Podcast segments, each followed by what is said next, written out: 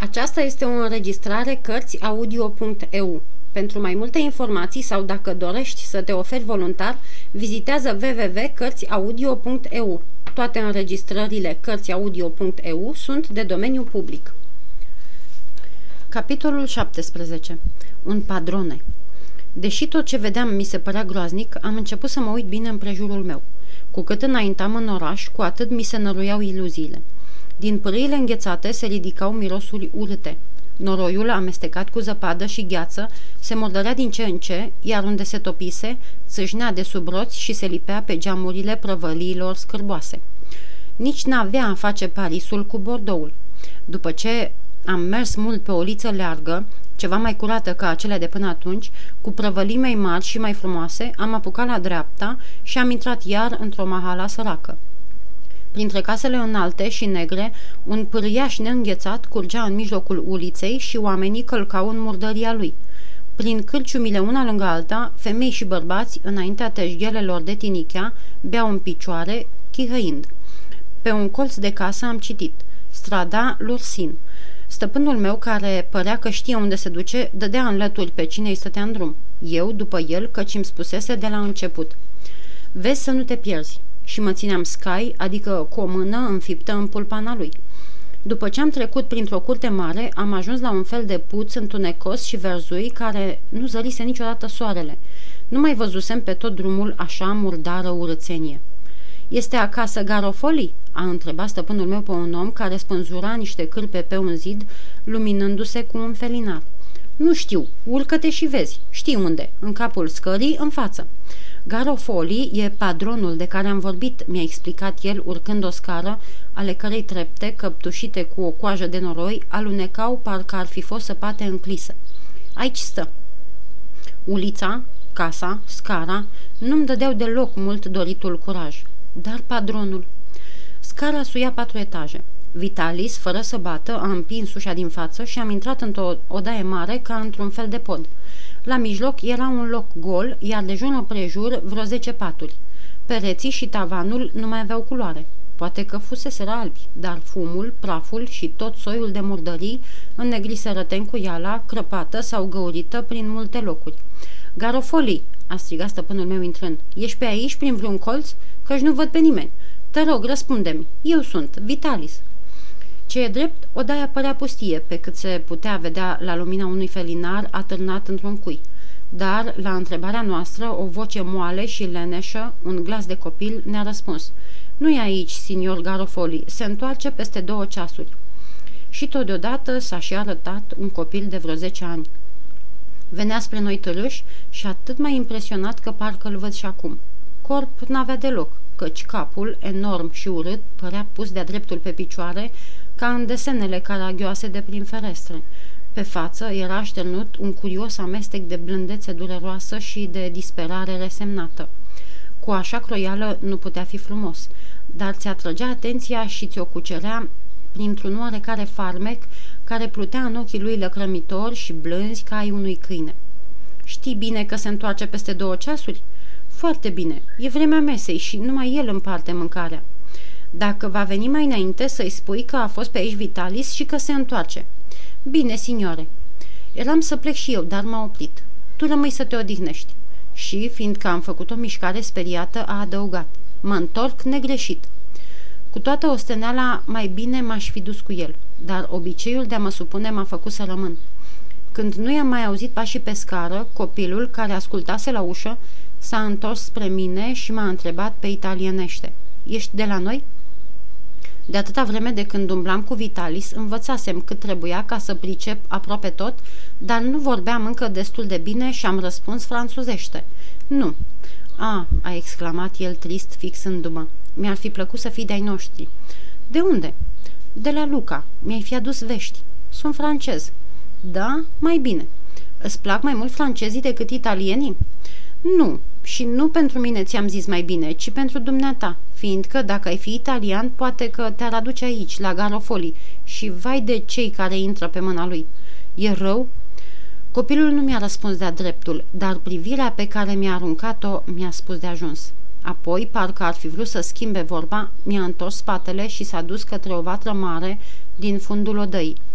Niște lemne groase din dărâmături de case ardeau în ea, iar deasupra fierbea o oală mare de tuci.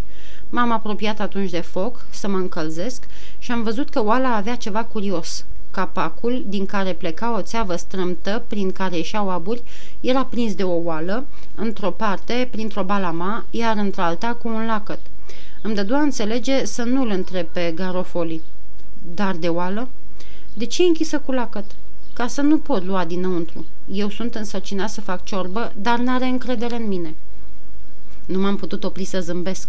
Râzi, a adăugat el, fiindcă mă crezi lacom, dar nu sunt lacom. Sunt flămând și mirosul care iese pe acolo prin țeavă mă lihnește mai rău. Ce, nu vă dă să mâncați? Dacă vei intra aici, vei vedea. Nu murim de foame, dar vai de noi, mai ales eu care sunt pedepsit. Cum, ești pedepsit să mor de foame?" Garofolii mi-e unchi și m-a luat la el de milă pentru că mama e văduvă și săracă. Când a venit anul trecut în Italia să ia copii, m-a cerut și pe mine.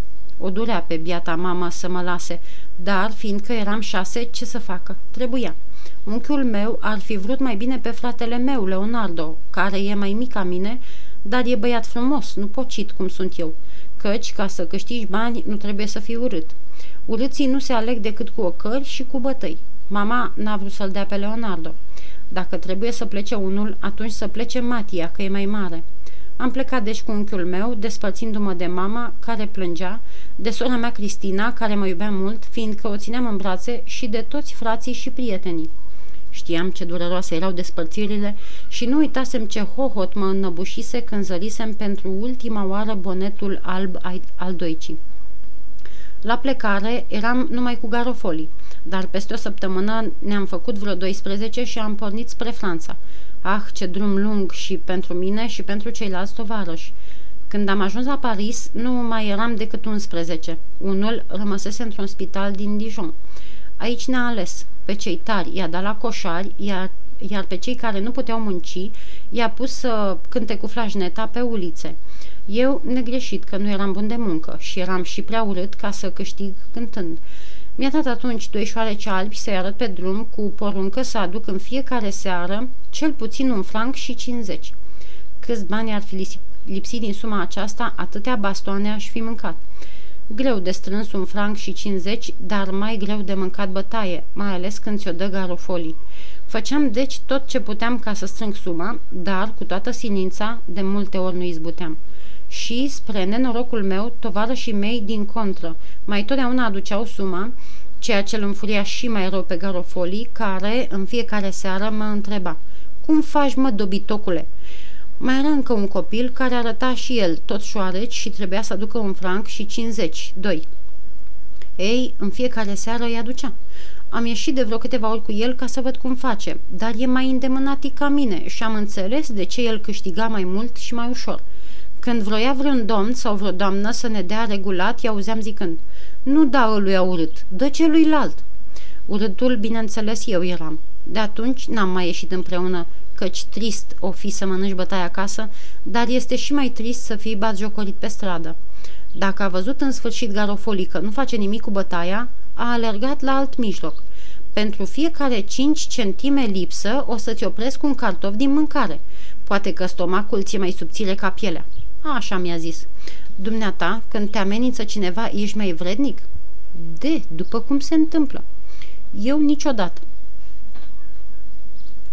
Mai mult, nici nu puteam face mai mult, căci, cum era să zic celor de la care cerșam, dacă nu-mi dați nimic, nu o să mănânc diseară. Cine dă copiilor, nu dă pentru aceasta. Dar pentru ce? Eu știu că omul dă pentru ca să facă bine. Ce prost ești! Oamenii dau ca să-și facă plăcere lor, nu altora. Dau unuia, fiindcă e drăguț, dau altuia în amintirea unui copil pierdut sau în dorința de a avea unul. Dau, fiindcă lor le e cald pe când el tremură în stradă. Ehe, le știu eu pe acestea. Le-am învățat. Azi, bună oară, e frig, așa e? Foarte frig. Ei, du-te într-un gang și întinde mâna când vei vedea trecând iute vreun domn, numai într-o hăinuță. Să vezi, îți dă? Întinde-o apoi și ăluia care, din potrivă, va umbla încet și înfășurat în blană. De la acela poate să iei ceva. Eu, după șase luni de asemenea trai, așa m-am gălbejit și m-am sfrijit că de multe ori auzeam șoptind, săracul, moare de foame. Și atunci a făcut suferința ce nu făcuse frumusețea, adică m-a adus în halul acesta, așa încât li s-a făcut milă vecinilor și, dacă n-au sporit banii, cel puțin m-am ales când cu câte o bucată de pâine, când cu câte un taler de ciorbă. Ce bine mi-era! Nu mâncam bătaie și puțin îmi păsa că îmi dădea ori nu cartofi. Dar, într-o zi, Garofolii m-a prins mâncând niște resturi într-o prăvălie, a înțeles de ce răbdam eu lipsa cartofilor și a hotărât să mă țină în casă, să le gătesc și să mătur. Însă, pentru că, fierbând supa, puteam lua din ea, a născocit oala aceasta. În toate diminețile, înainte să plece, pune înăuntru carnea și zarzavatul, închide lacătul capacului și nu-mi lasă decât grija să o fierb. Mă aleg prin urmare numai cu mirosul, căci cum aș putea lua ceva pe o țeavă ca asta? De atunci, de când m-a pus bucătar, am îngălbenit așa. Nu-i așa că sunt galben? Te întreb, fiindcă tot stând închis, n-am cum auzi șoaptele, iar oglindă nu e să mă văd. Nu prea eram pe atunci deprins cu ale vieții, dar tot știam că nu e bine să sperii bolnavii spunându-le că sunt într-adevăr bolnavi și de aceea am răspuns Nu pari mai galben ca alții. Da, da, știu. Zici așa ca să nu mă mâhnești, dar rău faci, căci mi-ar părea bine să fiu bolnav. M-am uitat la el mirat. Te mir de ce? Să-ți spun. Pentru că pe un om bolnav ori îl îngrijești, ori îl lași să moară. Murind, a scăpat de foame și de bătăi și apoi se mai zice că morții trăiesc în cer. S-ar putea deci de acolo și să văd pe mama și să rog pe Dumnezeu să aibă grijă de sora mea. Dacă, din potrivă, în loc să mă lase să mor, mă vor îngriji, atunci trebuie să mă duc într-un spital și bine mi-ar părea să fiu în spital. Mie, din contră, mi-era groază de el și adeseori pe drum, când mă prăpădea osteneala, mi-era destul să mă gândesc la spital ca să mă înviorez. Am înmărmurit deci auzind că îl laudă. Nu știi ce bine e acolo. Am mai fost odată la Sfânta Eugenia, unde este un doctor, unul blond, care umblă totdeauna cu cofeturi în buzunare, iar maicile care te îngrijesc îți vorbesc foarte blând. Fă ce-ți spun, mititelule, scoate limba drăguță. Mie îmi place vorba bună. Când o aud, îmi vine să plâng și plânsul mă înveselește. Mama nu mi-a vorbit niciodată aspru și tocmai așa vorbesc maicile, ca mama. Pe urmă, când încep să te vindeci, îți dau supă, îți dau vin. Acum o lună, când am început să slăbesc, îmi părea bine, fiindcă îmi ziceam, o să mă îmbolnăvesc și o să mă ducă la spital. Aș, ți-ai găsit.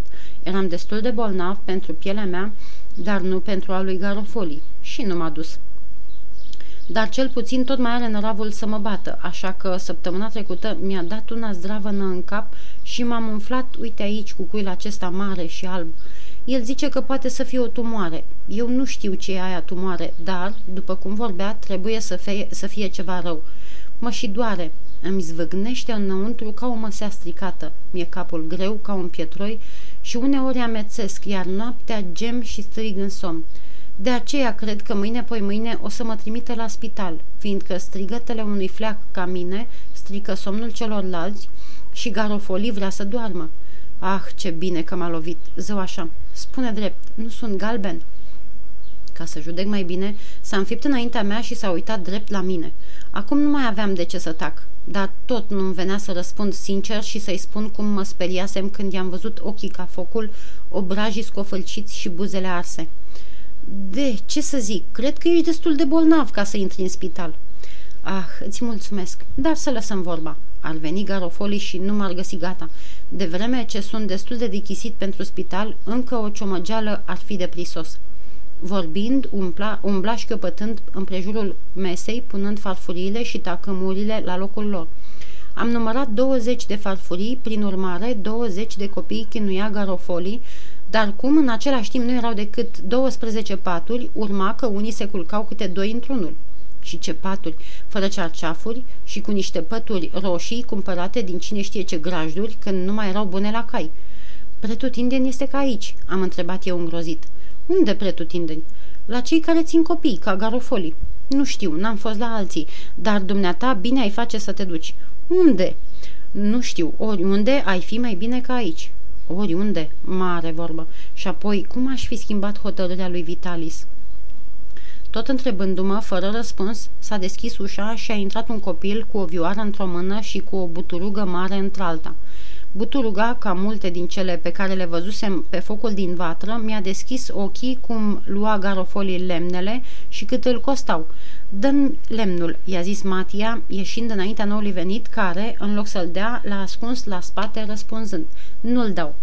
Fierbe mai bine ciorba. Dar ce pentru ciorbă l-am adus? L-am adus fiindcă n-am decât un franc și 80 și poate că așa voi plăti mai ieftin cele 20 de centime lipsă. Da, da, o să vezi, întreabă-mă pe mine, i-a răspuns Matia, dar cu răutate, parcă s-ar fi bucurat că o să-l vadă bătut. Și m-a mirat o așa înverșunare pe o figură așa de blândă. De-abia mai târziu am înțeles că, trăind cu cei răi, ajungi să te înrăiești. Venise ceasul mesei cu întoarcerea tuturor elevilor. După cel cu vioara a venit altul și altul vreo zece. Fiecare se ducea intrând să-și atârne vioara, harpa, flautul sau piva într-un cui de deasupra patului. Cei care nu erau cântăreți, ci purtători de animale, își vreau într-o cușcă ligioanele. Niște pași greoi, tropăind pe scară, mi-a vestit pe garofolii. Un om scund, cu mers încurcat și cu fața fierbinte, îmbrăcat neitalienește cu niște haine cenușii. Prima privire mie mi-a zvârlit-o, o privire care m-a înghețat. Ce e cu băiatul acesta?" a întrebat el. I-a răspuns numai decât Matia cu toate lămuririle date de stăpânul meu. A, Vitalis este în Paris? Ce vrea?" Nu știu," i-a răspuns tot Matia. Nu vorbesc cu tine, cu băiatul vorbesc."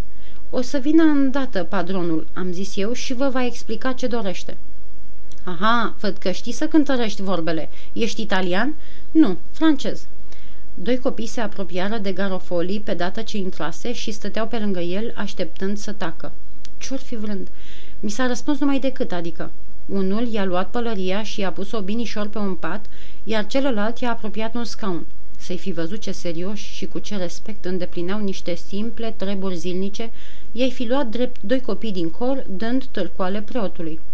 A fost pentru mine primul semn că le era frică de Garofoli, căci nu din dragoste îl serveau așa. După ce s-a așezat, un alt elev i-a adus o pipă îndopată cu tutun, iar un al patrulea un chibrit aprins. aprins. Miroase apucioasă, boule!" i-a strigat el vrând să-și aprindă pipa și l-a aruncat în foc. Vinovatul s-a grăbit să-și îndrepte greșeala, aprinzând un alt chibrit pe care l-a lăsat să ardă mult înainte de a-l da stăpânului. Dar stăpânul nu l-a primit. Nu tu, idiotule!" i-a strigat iar îmbrâncindu-l. Apoi, întorcându-se către un alt copil și zâmbindu-i în semn de mare hatăr, i-a zis Ricardo, puiule, dă-mi un chibrit. Și puiul s-a grăbit să-i dea. Acum la socoteli mititeilor. Matia, condica. Era o dărnicie din partea lui Garofoli să binevoiască a vorbi, căci elevii îl pândeau cu așa luarea minte, încât îi ghiceau orice dorință înainte să o arate. Nici nu ceruse bine condica și și pusese înainte un caiet mare, soios. A făcut apoi semn să se apropie celui care îi dăduse de două ori chibritul. Mi-ești dator de ieri 10 centime și mi-ai făgăduit să mi-i dai azi. Cât ai adus?" Copilul, roșu ca sfecla, s-a codit mult până să răspundă. Îmi lipsesc 5 centime. Aha, îți lipsesc 5 centime și îmi spui așa fără nicio frică? Nu 5 centime de ieri, 5 centime de azi. Atunci fac 10 centime, ticălosule. Nu stric eu. Ce-mi pasă mie? Nu știi regula? Descheie haina. Două bice pentru ieri, două pentru azi și niciun cartof în mâncare, fiindcă ai fost obraznic. Ricardo, puiule, ia ducurelele.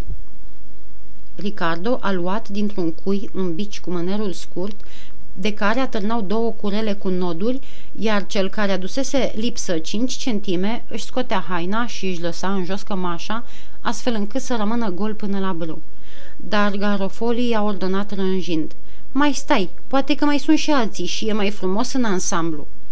Toți ceilalți care ședeau în picioare înaintea lui, auzindu-i gluma, s-au pus pe râs. Aha, pricep, ăla care îl râs mai tare, ăluia îi lipsește mai mult. Cine arăstare? Toți au arătat pe cel ce venise întâi aducând o buturugă. Ei, cât îți lipsește? Nu e vina mea.